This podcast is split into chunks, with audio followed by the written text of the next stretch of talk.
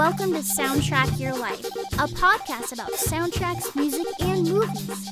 Each episode features a guest and focuses on a specific soundtrack and the personal stories connected to it.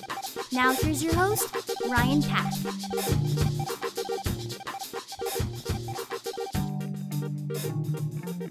Hi, I'm Ryan Pack, and this is Soundtrack Your Life. Thank you for listening wherever you are. You can follow us on Instagram at SoundtrackCast and on Twitter at Soundtrack underscore Your. Today we have Jon from the But Life's But a Song podcast. And uh, Hello. Hey, Jon. Welcome to Hi. Soundtrack Your Life. Thank you. Uh, and also, I should say it since uh, I don't know if your listeners know, but you were just on my podcast. You and Nicole were on my podcast to talk about the same topic, but in a different way. Yeah, we're doing kind of a double feature with Jon. We're we're both covering School of Rock for both podcasts, and uh, it's a it's a movie that surprisingly has so much packed into it that you can do two separate episodes on it. I mean, I haven't seen it prior to like us recording stuff for like a decade, it feels like, maybe longer. So, there, yes, there's a lot to unpack. So you can find Life's But a Song on any podcast platform that you're finding this Uh-huh. podcast. And I believe you have one more one more podcast, Jon. I do. I have a um, another podcast called Movie Deja Vu with my co-host Shady. We compare similar movies by creating a verbal Venn diagram, or just like having a natural conversation, whatever we feel like that day. you know how podcasts are. You just go with, you grow, and you you have a set structure, and then you break it. And uh, what is Life's what a Song about? Uh, so it's a bi-weekly podcast where I bring on a different guest every episode and we talk about either a musical movie or musical TV show of their choice for the most part. For the most part, I should say. Sometimes I'll announce be like, this was my choice, but majority of the uh, majority of the episodes are my guest's choice. And I believe you picked Yes, School because of Rock. we're stupid and we don't pick musical movies for musical podcasts. That's fine. I mean, we also we've d- I've done a bunch of episodes where we question what is a musical, and like I don't know if I I think we decided that School of Rock is a movie with music rather than a musical Right. movie. But they're singing in it, so it's like sense, yeah. close enough. Right? Yes, yes, yes. But it's not like you know. Uh, the songs in School of Rock, the the movie, um, are are just too much. Like it's it, the scenes with, that the songs are in. It's not like it's too much that the people have to sing their emotions. It which is usually what a musical is. This is something where it's like music is very important to the story, and so I don't know if I would call it a musical, but I would definitely say it's a movie about music. But ironically, it was turned into a musical. But iron yes, uh, uh, created by Sir Andrew Lloyd Webber, who, um, you know, famously wrote Jesus Christ Superstar and Phantom of the Opera and Cats, and this. So at least we're like in the Rock. ballpark of a musical. Yeah, yeah, yeah, and you know, I I do like the music in this because you know who doesn't love rock and roll. That's what they're banking Really? on. and and yeah and there were some original songs in here but for the most part it was either them covering songs or like we heard snippets from the actual Right. like actual bands i'm if i'm reading this i am um this wikipedia page correctly Uh, so let's back up. This is a 2003 Richard Linklater film.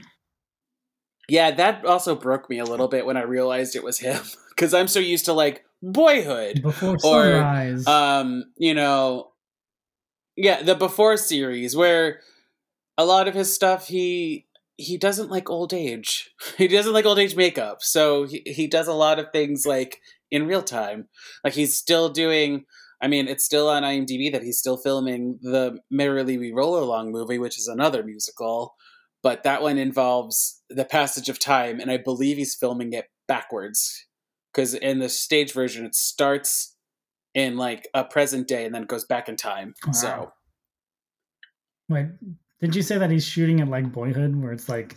Yeah, he's yes. So like Boyhood, if you really think about it, even though Boyhood was filmed in what like 14 years or something like that, they only shot for like 40 days total. So it's like a week here, two weeks there, every other every year or something. Um, and so I have a feel I think that's what he's doing with Merrily, where it's like, you know, a week here, a week in 2020, a week in 2022, you know, something like that. But it's a musical this time. But it's a it's a musical, yes. It's a well this and this one's a real musical, not like School of Rock, which centers around music.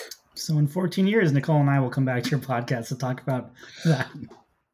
I am so ready. I think it has like a 20. I mean, it might be now like 10 years, but who knows? COVID did push a lot of things back. But Richard Linklater seems like somebody who'd be like, everyone wears masks except for the actors. for this one week.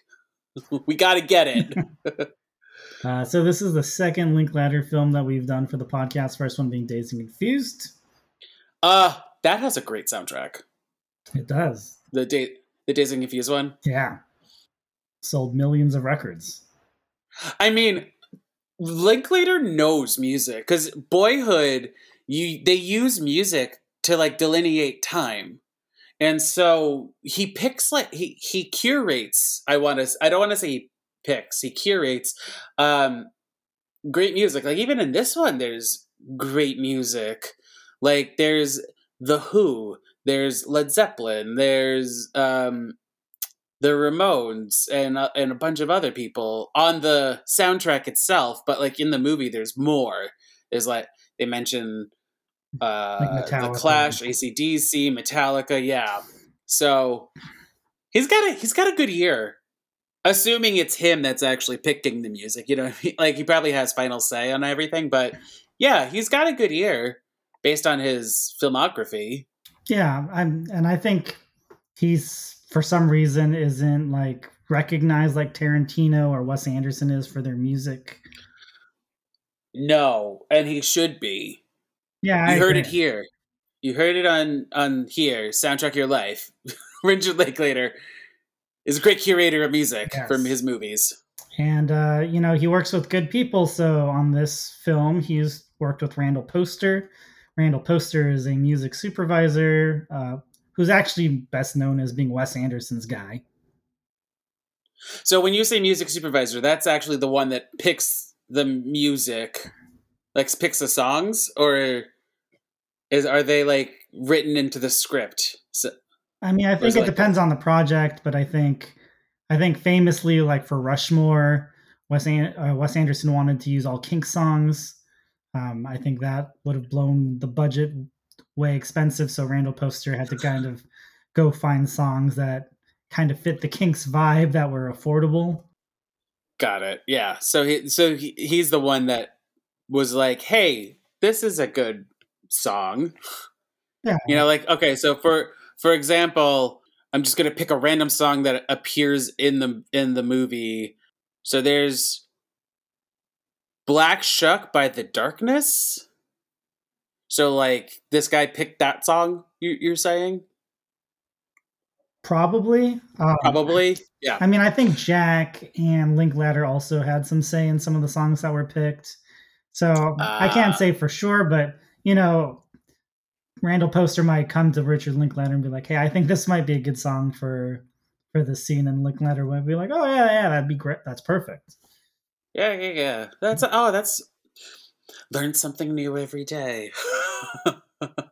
I'd love to actually interview a music supervisor to kind of see like where that divide is, like between like yeah. the director or it's, maybe the screenwriter. It's so it's so fascinating for m- movies like this where music is basically a character in a way, and it's like some people probably write it into the script because it is what the screenwriter is thinking of while they are writing like that scene Uh, but I have a feeling, you know, when it comes down to rights and stuff, the music supervisor must be like, like what you said about Rushmore, where it's like, uh, we can't get all Kinks music, but like, yeah, here's this, here's the same vibe.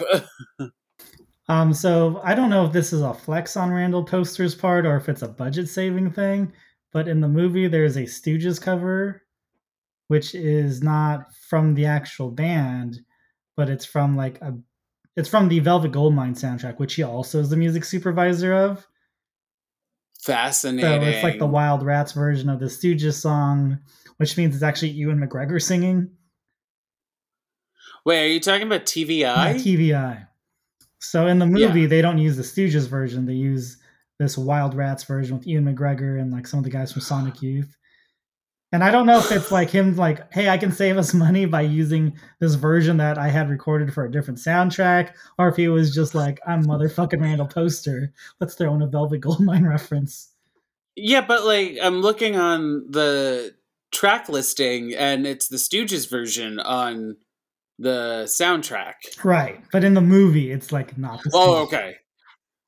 That's so wild that they got the rights for the soundtrack, but not the movie. But it's like this like weird little I don't know if it's like a flex, like look at how great I am. It's gotta be. It's gotta be. I mean, you know, you gotta be creative and save some money when you create when you when you're making a movie. Cause you gotta gotta allocate it somewhere else probably. It's so they could get that Who song. So they could get that whole Stevie Nicks song. Oh, oh yes. I mean that I don't think I don't think any other song but Edge of Seventeen would would have worked for that scene. Yeah, because we're we're talking about the scene with um, Joan Cusack when her and Jack Black get a little toasty, you know, a little schwasty feisty, and she sings Edge of Seventeen while he's trying to like abuse power in a way. Right.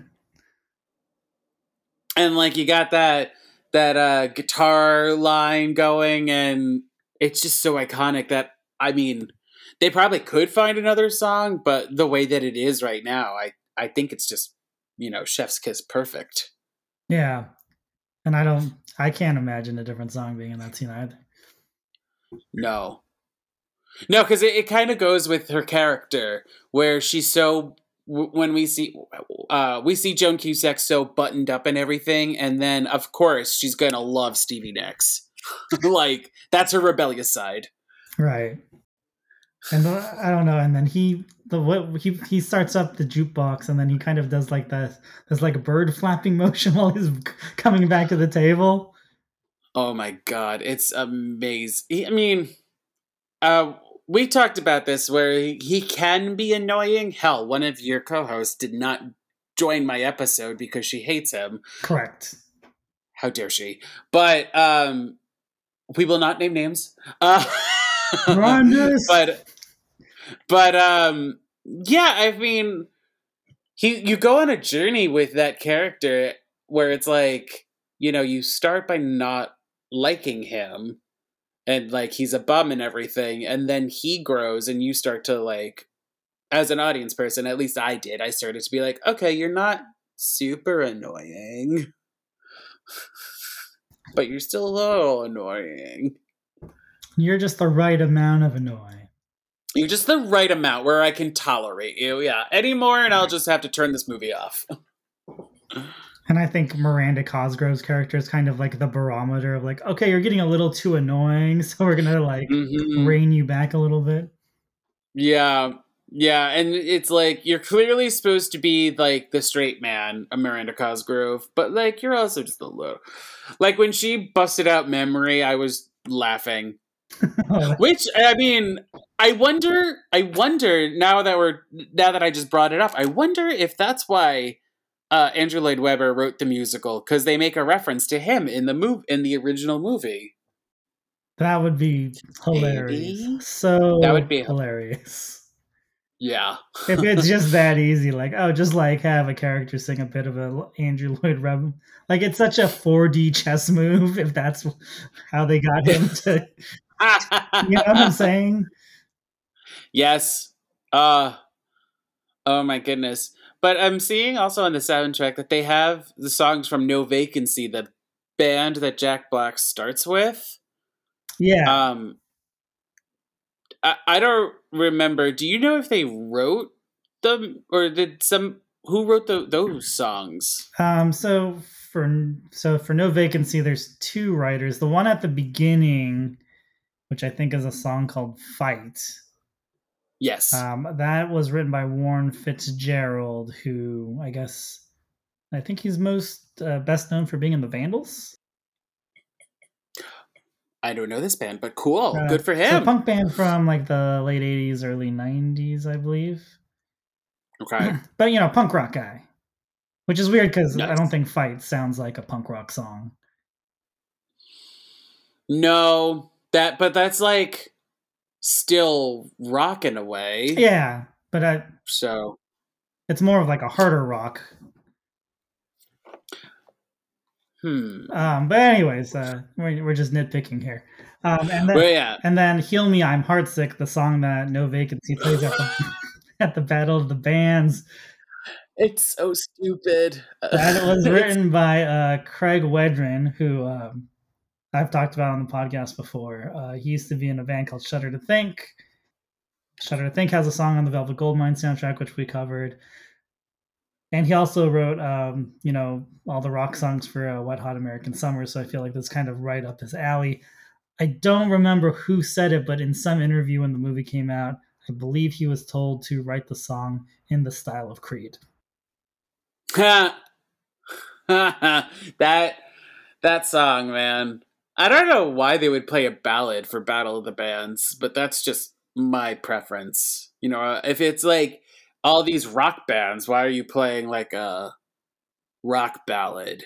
Why not, why wouldn't you play like a more I don't know harder song? I don't know if that's the right words to say, but you know what I mean, like a more up up tempo and Like if people Um, dancing, you know? yeah moving more like you know rhythmic moving they don't have to dance they just have to like flail around a little know, like go nuts. I, I think it's I think kind of like the subtext of like him getting kicked out of that band is they're like being is they're super serious about like trying to like get signed. So like whatever they need to do, let's go get the spider guy to play guitar. Let's let's figure out what's on the radio and let's try to sound like that. I think that's kind of like the underlying like arc for this band. yeah yeah just to show like you know they can do it but i don't know i think i preferred um the school of rock song the band the school of rock not or is that the name of the song wait It's Wait. both. It's both School of Rock by School of Rock cast. Got it. With the Mooney Suzuki? Who's that? Uh, the Mooney Suzuki is a band that had a bunch of buzz around this time. I forget what the festival is called, but there's like in Austin a big. It's not CMJ. They have like a big like music festival that's kind of very like for industry people. Not South by Southwest. Yeah, South by Southwest. Oh, yeah. Okay. So at the time, I think Mooney Suzuki, like maybe a year earlier, I played South by Southwest and like blew the doors off the place. Like everyone was talking about them. So then they got them to write the song for the movie. And then when it came to the Mooney Suzuki, like going to release an album, like it totally tanked. like I think when they got signed, it was basically like, hey, you should use all these uh, top pop songwriters to write with you guys. And they were like, um, Um, that's not our brand, but and okay. then, and then it just kind of, they didn't go anywhere. uh, that's sad. But they were on. They're on the School of Rock soundtrack. Yeah. So, you know, you have a pretty, I mean, even though they didn't make it big, you have a bunch of like outside songwriters writing these songs for both No Vacancy and for the kids. Uh, also, Craig Wedren um, scored the movie as well. I know that there's a lot of soundtrack songs, so kind of it's not like a big score heavy film, but he did the music. No, and if it, and if it's anything, it might just be like guitar or something, or like in still in the same vein as like these bands that um Jack Black's character tells the kids to listen to, but like for me, somebody who's not well versed in 80s rock music, I don't think I would have picked up on the fact that it is not a real band as underscoring. Right. It's not supposed to be like you're watching Star Wars and you're like, oh, this is like a really nice John right. Williams score. It's supposed to be like, or Harry Potter, or any, yeah.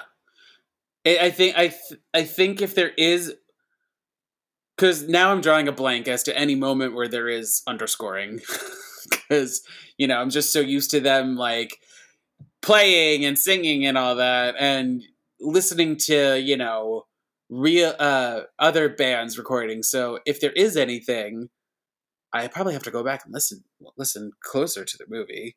But it's probably just something that is again in the same like vibe as these rock bands that they're referencing. Yeah, it's supposed to be very seamless.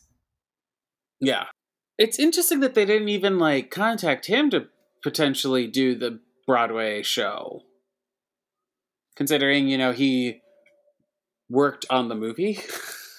so, I guess they wanted, you know, a Broadway person to do the Broadway show, the musical, not a music, uh, a movie guy, movie producer, or well, he's a compo- movie composer. Yeah, he's a composer and songwriter.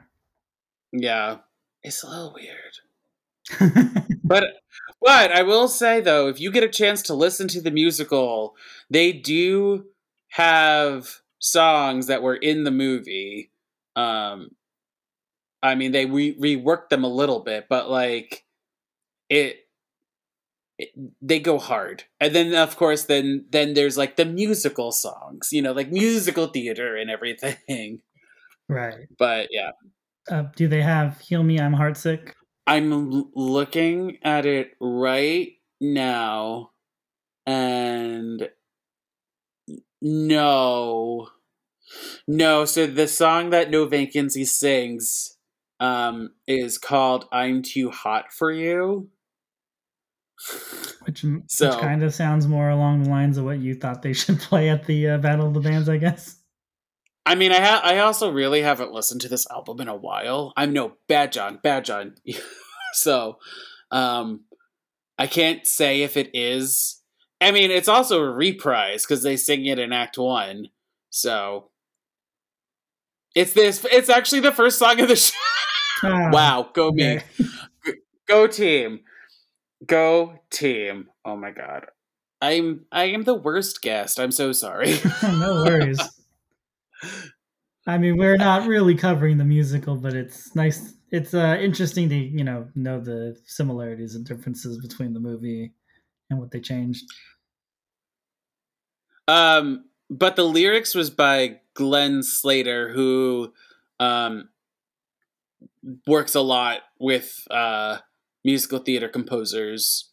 Um, on his uh, Wikipedia page, they mention Alan Menken, Christopher Lennertz, and Andrew Lloyd Webber as like the ones that he primarily works for. So, go team! yeah, and those are big names because I actually recognize some of those. Yes, everyone should know Alan Menken. Like, my God, if you're a, if you're a millennial, because he did he, he, did all he the did, Disney movies, right? He did he did a lot of the he did. Did he was he? He did Aladdin, no, he was a little bit. He was Aladdin, yes, but like, yeah, he did he did a lot. He he said he soundtracked your life. Boom, done. Mic drop. Can't argue that. but yeah, I mean the I I don't know. I I said earlier that music is a character in this movie. Would you agree with that? Oh, absolutely. It's almost what makes Jack Black's character like bearable at the beginning is like he knows good music. Mhm. And especially when he assigns certain albums for the kids. It's like obviously he's tailoring, you know, what they need to listen to in order to succeed for the the fake school project that he's creating Right. and lied to them about. so, oh, so many layers with this movie. Yeah, definitely. Uh, it's a universe of its own where where he can get away with this and he doesn't get arrested by the end of the film. surprisingly, surprisingly, And Joe for that matter. He starts his own music school where the kids are allowed to go and hang out in his apartment, and you're just like, okay. You you movie asked me to forgive a lot of this man. And especially with that, uh, you know, your children have touched me and I feel like I've touched them sort of. Oh, that stupid joke. I fucking hate it. Sorry, I'm I'm don't have a filter. But yeah, it's so it's so stupid.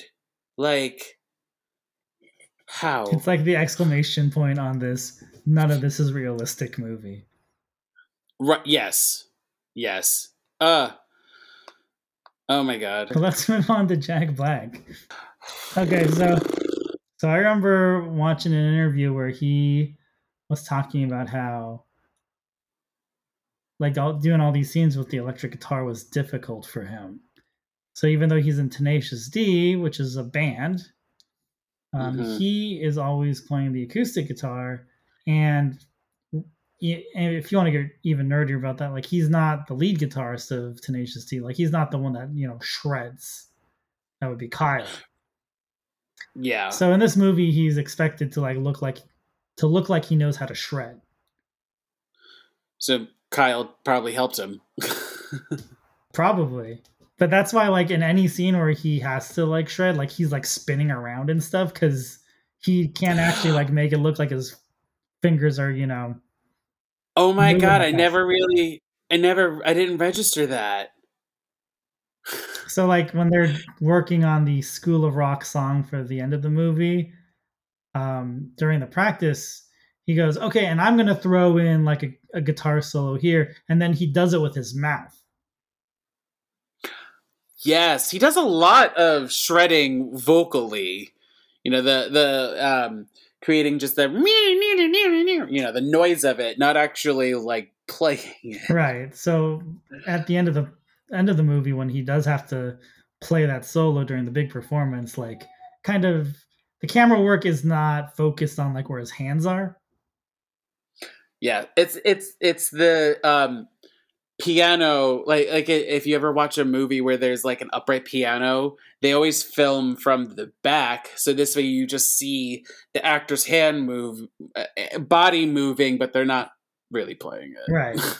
So, you know, they kind of had to work around that because, you know, Jack is kind of more of a strummer and not a shredder. Mhm. So I think there's only one time where he actually plays like anything that sounds like guitar solo, and it's when he's playing. Um, For the band, for the Battle of the Bands. no, no, it's at the. be- It's when he's uh, teaching the kids how to play, and um, so I think it's Oh, with the other guitarist Zach, and he's playing. Um, what is it? He's playing Cream. Oh yeah. Wait, what song is it? Hold on. I can look it up. I have it. Sunshine of Your Love. Yeah. Yes. So first, like he shows Zach how to play that riff, and then once he starts playing it, like Jack Black does like a little guitar solo thing, but it doesn't sound like what you hear later at the end of the movie, where you know him and Zach are like trading guitar solos during the Battle of the Bands, Kick some ass.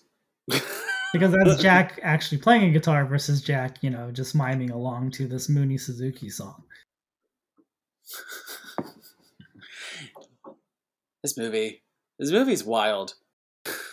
I I just love their performance because you know they have um they do that thing where they're basing a lot of their costumes off of the uniforms that the school is in, but it's like you know bedazzled and cool and studded and things like that. And then they had one of the classmates like play with the background, the animation and everything. And so I think all in all, with eh, when everything get, comes together, like they created a great performance. Now I can't speak for any other future endeavors for this band because who knows what happened, but that one night. yeah, where's No Vacancy stage show? Where's their lighting guy? Right? You know, I mean, it's been about 20 years. I wouldn't mind seeing a sequel like to I mean, I know that there not only was the musical, there was the TV series. Right. That that happened on Nickelodeon for 3 seasons. 3 seasons? 3 seasons. But with no Jack Black. But with no Jack Black. No. And I I'm I'm reading the main characters and they even oh no they call him Mr. Finn not Dewey because I think they're focusing more on the kids than on him. I haven't I've never seen this show. I Wikipedia just took me there. I mean it's probably on Paramount Plus so we could watch it. I just think when they do this with uh, movies that have a lead character that has kind of a like you know it, it, this movie was made for Jack Black, right? And yeah. for someone to step in his shoes for a TV show, I always feel like they're trying to be Jack. They're trying too hard to be Jack Black and not kind of what that character is supposed to be. Yeah, which is unfortunate because like you shouldn't you I mean, I, like what was great I did I hate to keep going back to it, but what I did like about the stage version is that um the actor who played Dewey in that like kind of made it his own. Where like you know, they're still doing the Jack Blackness of it all, but it's doesn't it when I saw it, it didn't feel like they were imitating. It felt like, you know, they were doing the things that Jack Black does, but like um made it seem a little more natural to their the, their physicality and body and everything. Yeah. I mean, and, and that's how it should be. I'm looking at the School of Rock poster for the TV series, and it there's definitely an emphasis on the kids, and in the background you could see the Dewey character. You know the the teacher, right? Which is fine. So, I mean, it was it was three seasons, and it wasn't made for us. No, no, it lasted from uh 2016 to 2018 so it's done it's it it it, it died wow um so for the movie they hired a musical consultant by the name of jim o'rourke to help these child prodigy musicians play these rock songs so jim o'rourke is like a pretty well-known like indie producer uh, he makes his own music. He was in Sonic Youth for a little while. Um, also produced like the likes of Superchunk, and I, I, he worked with Wilco. Um, he produced Joanna Newsom, who is this harpist singer songwriter who's married to Andy Samberg. That's how I know her name. I was like, I know this name. That's probably it. So they hired this super producer to come in and make sure that the kids were had their hands on the right. I mean, they all the kids that they hired like knew how to play the instruments, but you know, I guess it was to help them, you know, get the timing, get in the groove, get in the groove of playing rock music versus you know classical or jazz or whatever they were previously trained on. Do you think he may have also had a hand in helping Jack Black learn how to shred on an electric guitar? Hard to say because we're podcasting. Let's speculate. um, I think I read that it was for the kids, but I mean, I don't think they would ever want to admit, like, yeah, and he also helped Jack play electric guitar versus acoustic guitar. I mean, if he's if he's there and Jack had a question, I'm pretty sure he probably was like, "Yeah, this is how you do it." But I don't know if maybe if like he actually like had lessons with Jack or if, you know, maybe one day on set he was just like it would be better if you do it this way, you know. Yeah. Probably. Again, we're talking about a movie from 20 years ago, so who knows what actually happened. Sure, why not? I mean, it's Jim O'Rourke. Why wouldn't you want him to give you some pointers? Right, and I'm pretty sure Jack Black knows the name Jim O'Rourke, so probably would have like respected anything considering Jack Black like like Tenacious D and his acting career are kind of parallel, right? Yeah. Because he because he was in high was High Fidelity his first movie or was he in something before he was in something before that? I can't remember what. Well, I, I know he did stuff for like Mr. Show, the sketch show. Yeah. And like Tenacious D Yeah. kind of spun out of that. I think High Fidelity was Yeah. like his breakout role, and then School of Rock is like his first lead. We're gonna make Jack a star role. We're gonna make it yeah, and then now he's he's in Jumanji movies. I have a theory about that, and I think it's because it's. I mean, they they do well for one, It's money, yes, yes. but I think um I think he's got kids, and I think so he's making movies. I think that his kids can watch. Ah, got it. Yeah. Yep, that makes a lot of sense.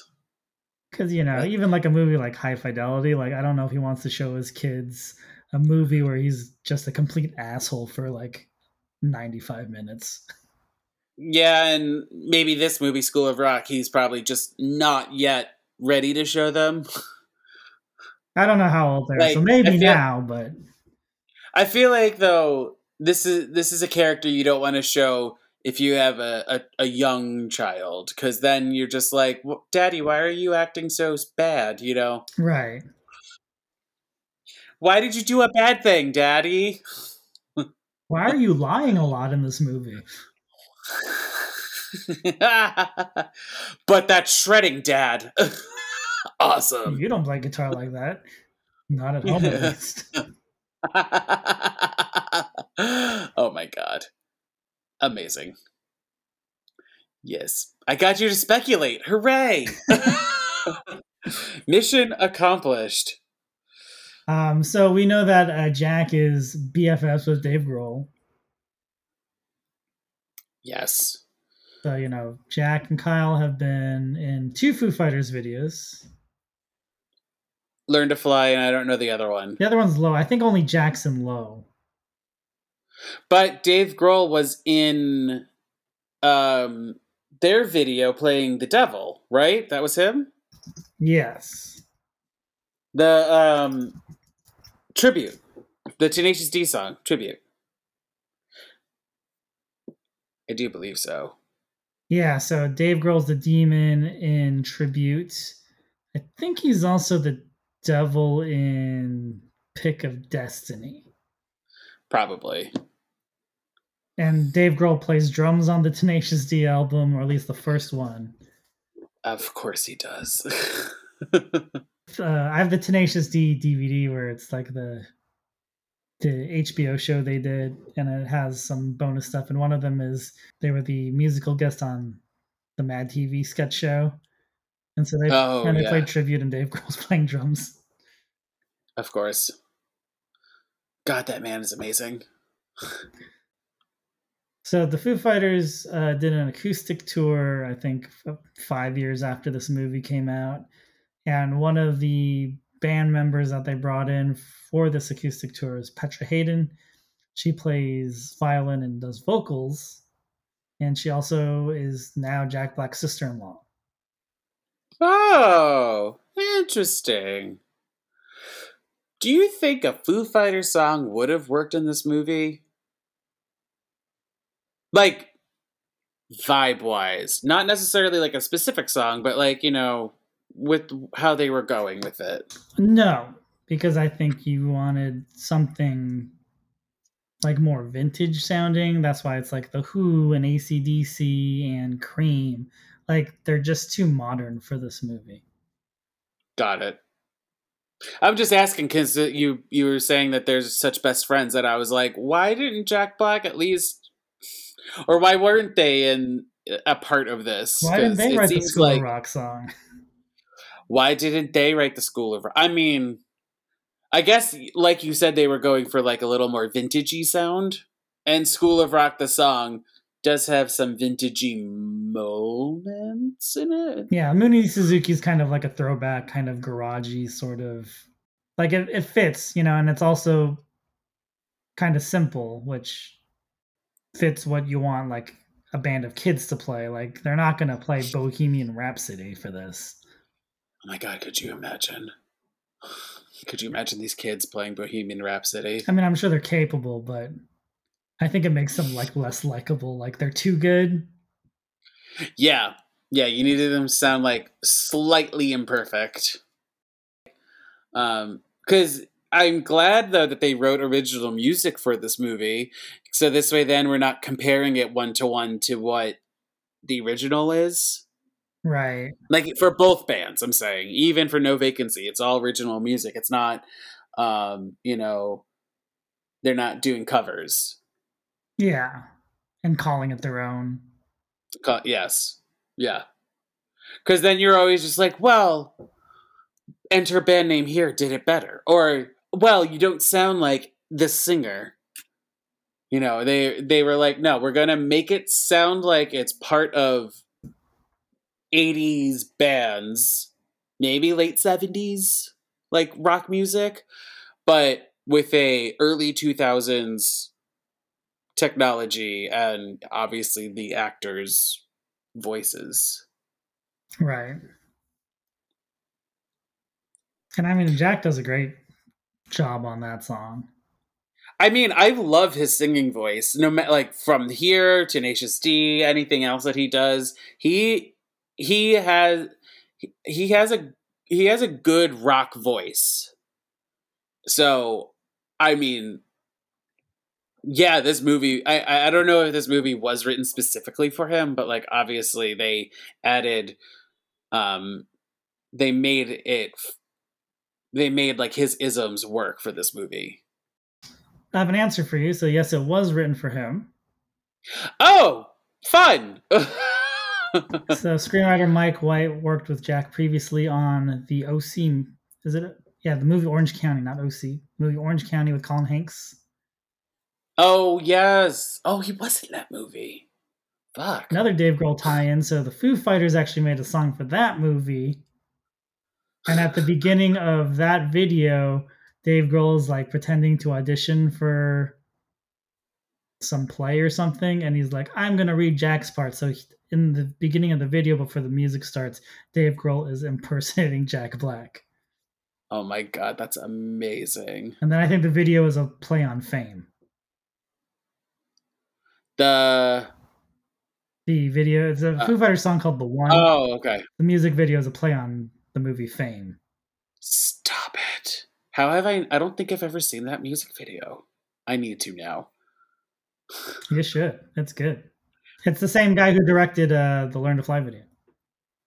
I do like Fame. Oh, maybe we should do that Oh. for our podcast. I'm I'm looking. He was Jack Black had a career had a a decent career before even before High Fidelity. Like he was in he had uh, the he had a role in Demolition Man, he had a role in The Never Ending Story 3. He was in Waterworld, Three? The Cable Guy. He was in Mars Attacks. That's right but everyone was in that damn movie. So like um his earliest work is a TV show from 1984. He was in one episode of the show The Fall Guy. Don't know it, but that's his earliest credit. How old was And he so- in 1984? Let's see. Let's do some math. Uh he was in his teens. He was 15? Oh, I had no idea. Yeah. So yeah, wow, the fact that he had he had all this work before and then 2003 rolls around and he's the lead in a movie that you know set his career from then on out. That's amazing. Good for him.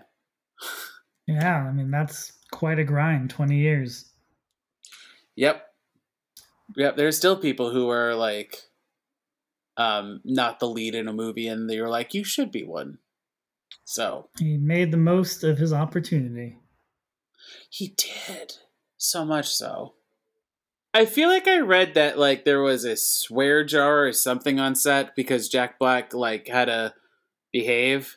I might be confusing this with other movies with kids where there's an adult who uh, does not censor themselves. It sounds about But- right because so so it did happen in a well not a swear jar, but I know that Joe Pesci had the same problem in Home Alone. That's it. That's it. I might be confusing it with that, but like, I mean, I wouldn't be surprised if there was something for this movie because, you know, you're dealing with kids, and apparently we need to censor words. And you're Jack Black from Tenacious D. And you're Jack Black from Tenacious D, and Sarah Silverman, although she never really had a scene with the kids, but like, still, she probably had to say some like censor herself. She's so miscast in this movie. Yep. Yep, they definitely were just like, "Hey, you. You you need a job, right?" A. But- hey, can you just not be funny in this movie? Play this character that everyone's going to hate. Good luck. Don't God. make jokes. Don't make jokes. You're going to be the butt of the jokes. So don't make any jokes. Especially the Yeah, jokes I'm- that you usually make. Oh, yeah, yeah. No, no, no. You're not allowed. Not allowed to make those jokes. I think I'm actually liking this movie now more that we're more since we're talking about it, No, there's a lot. or at least, a, or at least appreciate it more. I mean, like I said, I probably haven't seen it prior to us like assigning ourselves to watch it for like 10 years, 15 years maybe. Yeah, probably about the same for me. I mean that one scene where they do the the touching joke, I was like, we could live without this, but like everything else was fine. Yeah. And I think the way it treats the kids is really the best part of the movie. Like the kids, while they like make fun of each other and they feel like they're kids, like they never bring up like race, they're never bringing up like like body types. Like if they do, They they bring it up to him, but they're not like going at each other with that stuff. Right. Like Cause cause then there's Tamika where she's the one that brings up the body type to Jack Black's character, but also he assigns her to listen to Aretha Franklin just because they have a similar voice and they're I feel like the subtext is also you both are going to you both are strong black women. right. You know, it's not, but like it's not said. And like even Lawrence, who is the uh, keyboardist, like is a cool Asian kid, and like they don't have those those stereotypes or anything that you would see on probably any other movie or TV program about you know these kids Yeah, the closest that are the closest to that is he goes, I've got a top secret project, and then he goes, science project. Yeah, but like they're ki- they're kids in this like prestigious prep school, so obviously they're going to think of you know a subject when you're like, we got this project, Right. But it wasn't you're like, like, oh, oh. yeah, because you're the Asian kid.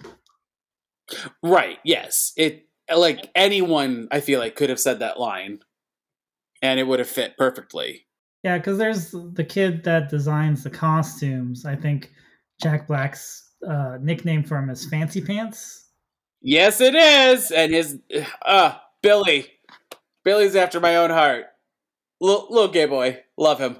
Right, but they never they never bring that up. Yeah, but it's like heavily inferred throughout. So it's not it's not said, but like the kid has has a little bit of a lisp. He um has some sassy moments too, but like no one ever is just like Billy's gay, right? Which is which is pretty progressive considering 2003. Yeah, and that's why I think the movie is like really good to the kids. Yes, yeah, and you know they treat uh, Jack Black doesn't treat them like kids really. There are moments that he does, and that's because like they're doing the, the whole teacher student dynamic. But like, I mean, he comes up, he tricks them via a school project, but then he's like talking to them as if they are adults. Right. You know, he's not he's not like, "Hey kids, this is this is a guitar." Dingly like Well, it's also like I need this from you guys. I yeah, he's just like this. Yeah, and then and then like the best a best example of this is like um when they are late for the audition and he's just like act sick and they're all just like cool bro i mean there is that one moment where i want to is it is it freddie i think it is freddie the uh the drummer, the drummer is like playing cards with another band. I mean they they they tamed it for that scene but like that's the only time that jack black like plays the adult card and that's like really the only moment that you that logically you should. Right. I mean you should so. be getting any stranger's van right but like also like uh like the i'm yelling at you you're in trouble kind of adult card rather than you know like, bro, don't do it. Bye. Let's go play. Right. yeah, it's like the one time he takes responsibility. Yeah. Uh, so good. And it's of course at the end of the movie, which makes a lot of sense because we went on a, we went on a journey with him. He's growing. He's growing right before our eyes. He's he's becoming a human adult. I would recommend this movie, you know, even even if you haven't seen it in a in a minute. Like revisit this movie. It's it's pretty good. I mean, besides like I said that one scene where the where he's being confronted by the parents and he does the whole like I touched them, they touched me, which is supposed to be a joke, I think. Um still unclear about that, but uh, the movie itself is banger as the kids say. Yeah, it's kind of a that line's kind of a shrug, but you know, they've they've already done all the like important work before they got to that point, so it doesn't like tank the movie. No, no, no, no. It's just like a it's just like a moment where it's like I get it, you're adding a joke here for the sake of like breaking the tension, but it's dumb. and you probably could have done a better joke. Yeah. So, it's a little Yeah like as as much as they try to avoid the low hanging fruit, like with the kids, they decide to just like, all right, we'll do it here. Uh, you have to do it for this one, this one joke. It's like, okay, I'll forgive you for that one joke because the rest of the movie's pretty cool, pretty good. But then they have the uh, School of Rock doing ACDC for the credits, which I think is a lot of fun. Yeah, um, it's not as great as their song they sing at the um at the Battle of the Bands, but I mean, I really appreciate it because you got to show off all the kids' talents. Uh, what like you know Tamika wailing or or like you know all the kids who have instruments just like going off. Think of it as the Sorry, encore. I just, it's the movie encore. I just I just have the picture of um, Lawrence during the performance where he's pointing because that's what Jack Black told him to do, like point in the audience. He's, doing like he's a, playing a little gun he, keyboard. Yeah, gun. he's he's he's like it's like a staccato point throughout the audience while his other hand is playing the keys. It's amazing. Yeah, and his like super spiky hair, super spiky hair, and the cape, and the cape. Can't go wrong. I mean, I do have to listen to my Edna Mode from The Incredibles and just say no capes, but like in that moment, I'll allow a cape. Well, he's not going to get sucked into a turbine or anything. Who knows? you never know with with these movies. Well, then that, that's on the uh, AV team or special effects team. No turbines on the stage with Lawrence says his cape on. Yes, yes, yes. oh goodness! Did we hit everything you wanted? I mean, this is your podcast. I don't know. Is there any? Do we do we do anything else? I think we're pretty much uh, pretty much good. Yeah, we got everything. We hit everything. Did I talk about how we've done f- five Randall Poster films? The what? Randall Poster, the soundtrack supervisor. I think we did.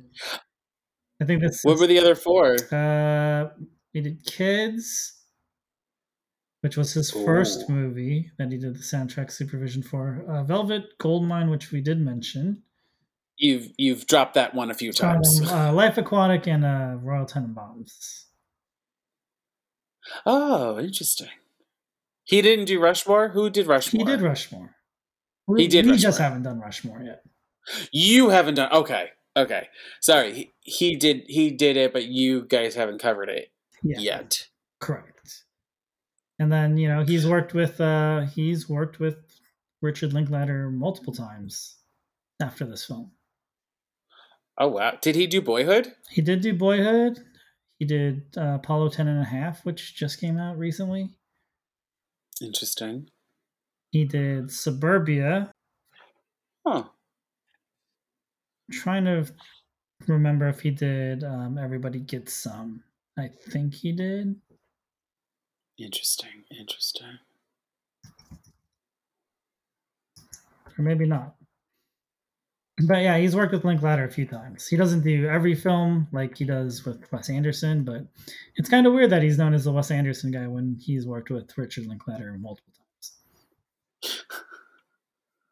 hey, when you got a good team, you got to bring them along. Like, doesn't John Williams always do Steven Spielberg for the most part? For the most part, he didn't do Ready Player One. That was Alan Silvestri, which makes sense since Alan Silvestri is very good at channeling like the '80s because of back. Yeah, yeah, that movie didn't require the grandiose John Williams score. It needed like a the eight bit uh, game music vibes.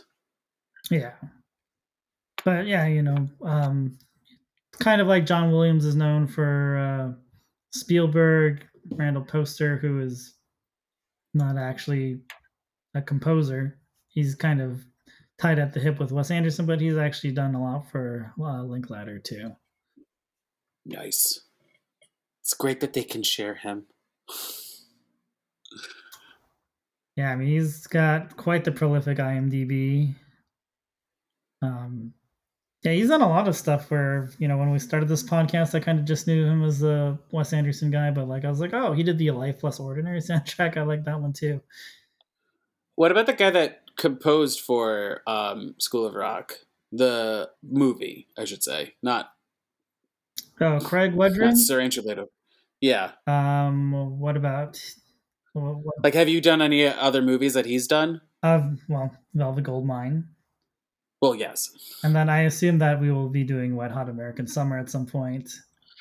It seems like you have to because that's another one that has connections to this movie.